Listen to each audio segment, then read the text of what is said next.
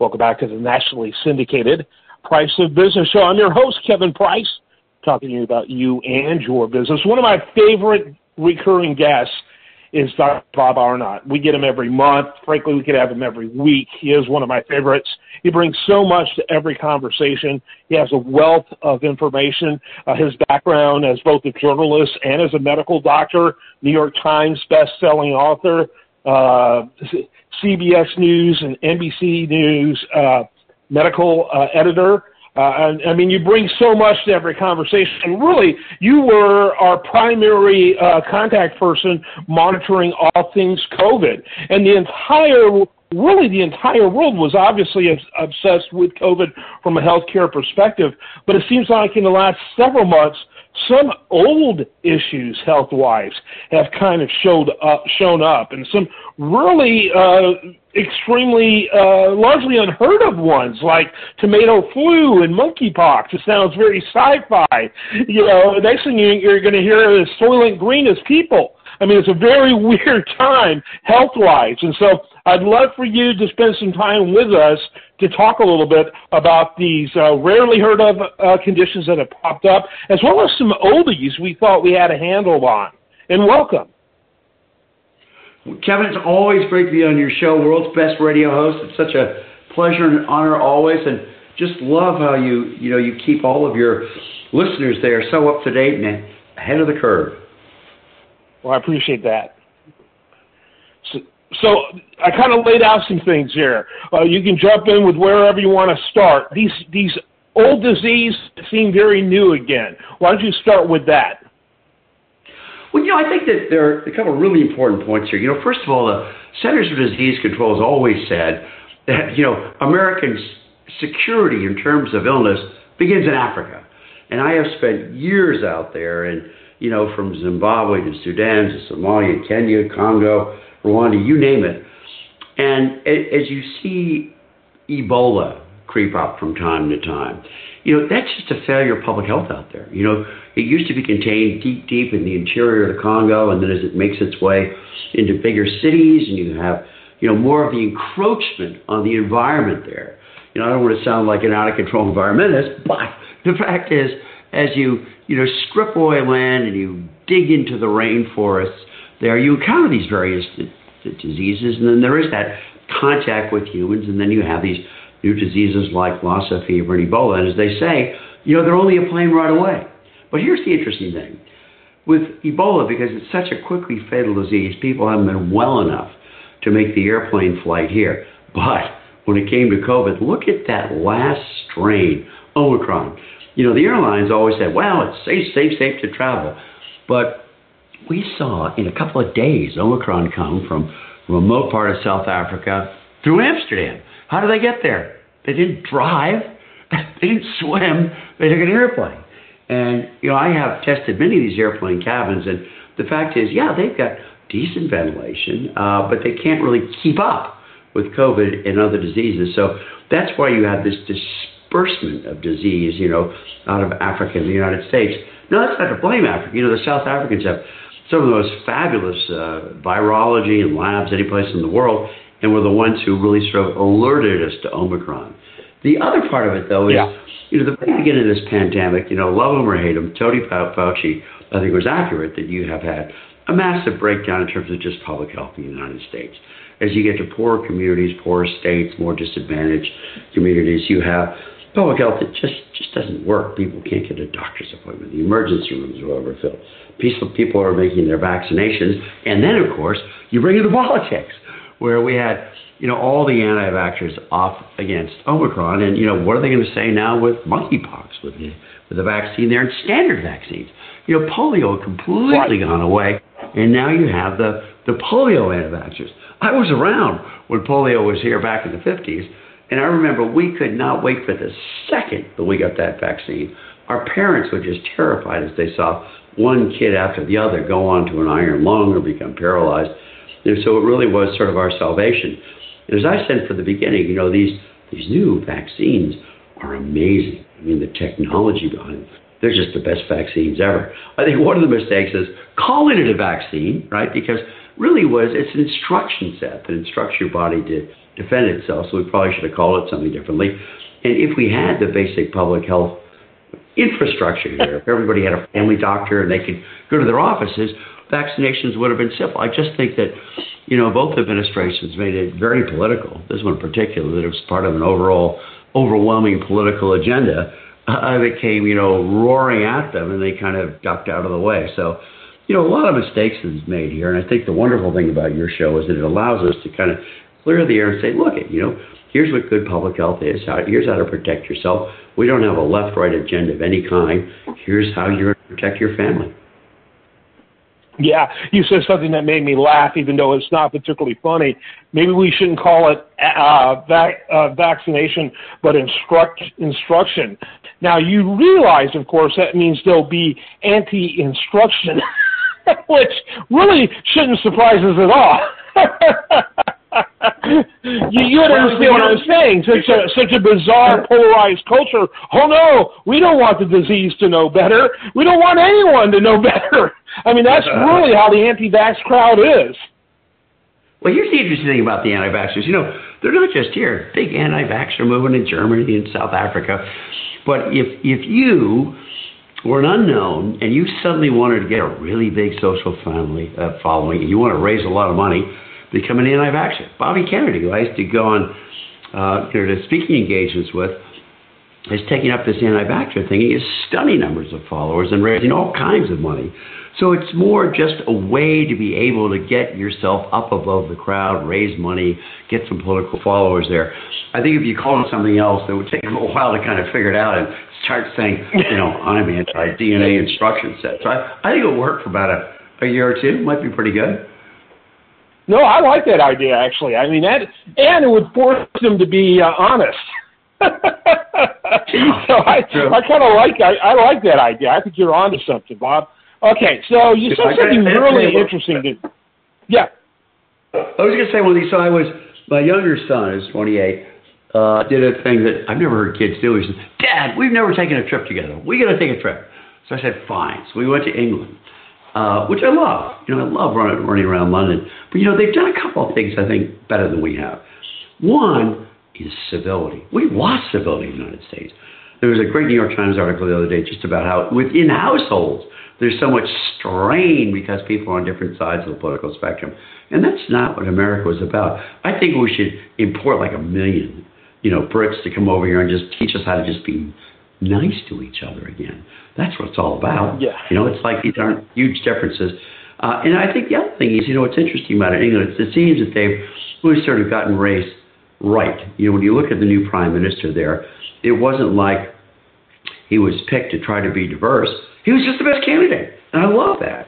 You know, the people come up to the system, the system's fair, and that, you know, that if you're of a particular uh, uh, you know, minority, you rise to the top, you know, like Obama did, just because you're the best, not because someone says, "Oh, we're going to pick you." So I just think that the two great lessons to learn, and I think the big thing we got to we got to start a new, you know, very unexciting political party, which is just the, the civil party. We're just kind of nice to each other again.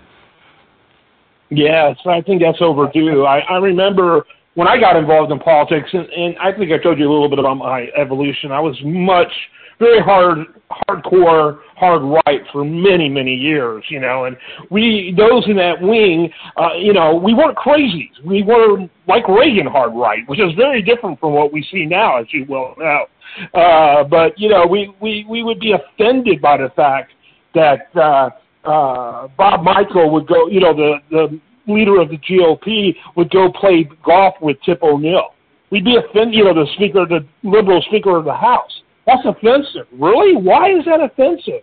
You know, how do we collaborate? How do we all move towards getting things accomplished? And the thing that really frustrates me most, and I've learned uh, really since I, I stopped drinking the Kool-Aid many years ago, was that uh, there are so many things that both sides want that are the same that for some reason get lost in polarization. We don't even talk about the things we could agree on because we're so obsessed about having it done our way. Yeah, and you know, there's a, really good kind of take on that, Kevin. It follows that, you know, with so much stuff out there, I mean, so much news all over the place, it's hard for the average individual to kind of put it together. Any of us to put it together. So what has happened is people have a narrative. They have a, a tale, like a like a, a nursery tale, right, or like a, a fairy tale, except with a with an unhappy ending. But nonetheless, they have a narrative. And what's happened is, if someone starts to say something and there's a word that is not in that narrative, there's kind of a buzzword, you're dismissed because people are comfortable within their narrative and they seek their narrative out by, you know, Fox on the right, MSNBC on the left, whoever's still in the middle there. They seek that out and they just they can't kind of come to grips with hearing anything that isn't kind of within their little political wheelhouse. And I think that fractionation is incredibly dangerous because, as you just pointed out, there are all kinds of wonderful ideas across the political spectrum. You know, one thing I love about some of the English newspapers is their ability to kind of go after anybody at any on any part of the political spectrum. You look at our big papers, you know, I mean, I, I love the New York Times for its global coverage, but I mean, it has a particular bent. It has to follow political agenda there, and it just colors all the news. I mean, you know, they can't kind of they just just have a hard time being able to just objectively look at anybody who's done a great thing or anybody who's you know really been evil and go after them. Uh, you know, and that's why I think that you know we have to laud those you know, journalists like yourself who just can look at any part of the political spectrum and find good, bad, and ugly. It just, it's, we've got to be able to be free thinkers again. You know, it just, just disturbs me because when I grew up, I grew up in, in Massachusetts, and man, it was it competitive. It was dog eat dog. I mean, you fought for every great point you could there, right? And everybody prided themselves on being smart, right? And now I call it the entitlement of ignorance people pride themselves yes. On not knowing what the complicated stuff is, you know, which is like yes. anathema uh, to a lot of us. By the way, something that uh, you know, I read the Times too. I read the Washington Post. I've subscribed to both. Uh, I read Reason, which is very libertarian and frankly often the only reasonable thing out there. Uh, I, I read, of course, the Wall Street Journal. Kind of have to in my field. But my favorite thing to read, Dr. Bob, is the Associated Press.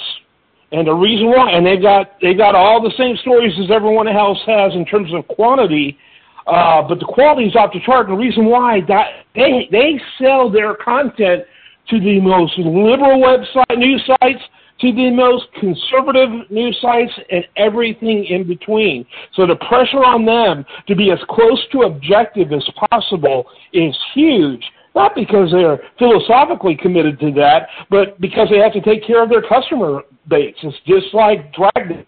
Just the facts, man. it's so interesting. I love AP, but you know, it seems really dull because they don't spin it. You know, it's just all right straight up. But what I do is yep. like I'm looking at it right now. So I like Google News because I'll, I'll take a story as an example, right? And I'll look at full coverage. You look at we're not dumb. We all look at it and we go, okay, I'm looking at the Guardian. That kind of could be all over the place. Wall Street Journal, bit right you know, the independent, maybe a little bit less. You know what they are. And I look and I see what everybody says about the story. So here's a story about midterm elections. We have the, the New York Times, Fox, Salon, the Indian Press, uh, Washington Post, MSNBC, the Times of London, Globe and Mail. It's fun to kind of see what people do with it. And if, as you point out, you know the basic story from AP, then you can go and just see how out of control people have spun it. I, by the way, how'd you like the the other day with the the contest between uh, Trump and, and his new name for his his uh, opponent there, DeSanctimonious. that was hilarious. Yeah. yeah. oh, oh God, I'm not ready for this. I'm not ready for him again. I, I I never will be. I you know he he as much as anyone moved me to what I like to think is a more reasonable position. I was well on my way uh, from uh, that hard right view before Trump came along, but he was kind of like, man, he's almost like an intellectual enema. you know, you get someone like that coming through your brain, you know, you're either going to drink the Kool-Aid entirely or you're going to have a rude awakening. And I think the latter but happens for me. I think is that is that uh, what I'll say about DeSantis is he's he's really clever. I mean, you know, I'm not I'm not saying that I'm I, I'm uh, you know supporting him. Uh, but I mean, what he did with uh, Disney is an example. He did with those airplane flights. I mean, it's it's hilarious if you're not on the receiving end of it. And it's very clever. You know, I think he's I think he's much more clever than Trump is. Trump's just a little kind of bumbles along and stumbles into views and whatnot, and you know gets a big following. But I think that uh, you know DeSantis is a little bit more disciplined, and he's very clever. Yeah, yeah. Trump is crazy like a fox. And so he's he's uh, moving people, and uh, they don't even know they're being moved. And I think a lot of it isn't by design, but by accident. Kind of like he gets lucky, you know. At least that's how it comes across. Uh, DeSantis, yeah, you're right on him. I mean, he is in, in many respects more dangerous than Trump, and he's doing the smartest thing you can do. Have you heard him go back on Trump about the about his new nickname Trump gave him? I haven't heard a word. No, Joe, what did he say?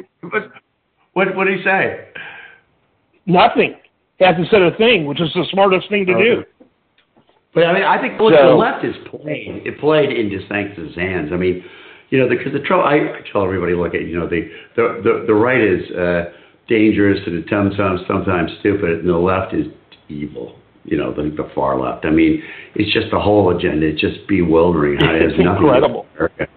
You know, it's a time. Yeah, I really believe I live in a dystopia, and both of my options are a disaster. I'm like, really? This is what you've got? Both sides. It's like it's like a dystopia. Uh, you know, and both of them are really uh, undermining uh, basic ideas around free speech. You know, they're both hostile to free speech. You know, I bet you get on the same page of which free, which speech they want to eliminate. You know, everyone's free speech would be in danger. Fortunately, they can't. The right likes certain items to be attacked. The left likes other items to be attacked all of this is really, uh, you know, talk about undemocratic. It's all measured by how many people are willing to vote. I put how how free we are to actually speak. That's pretty high too.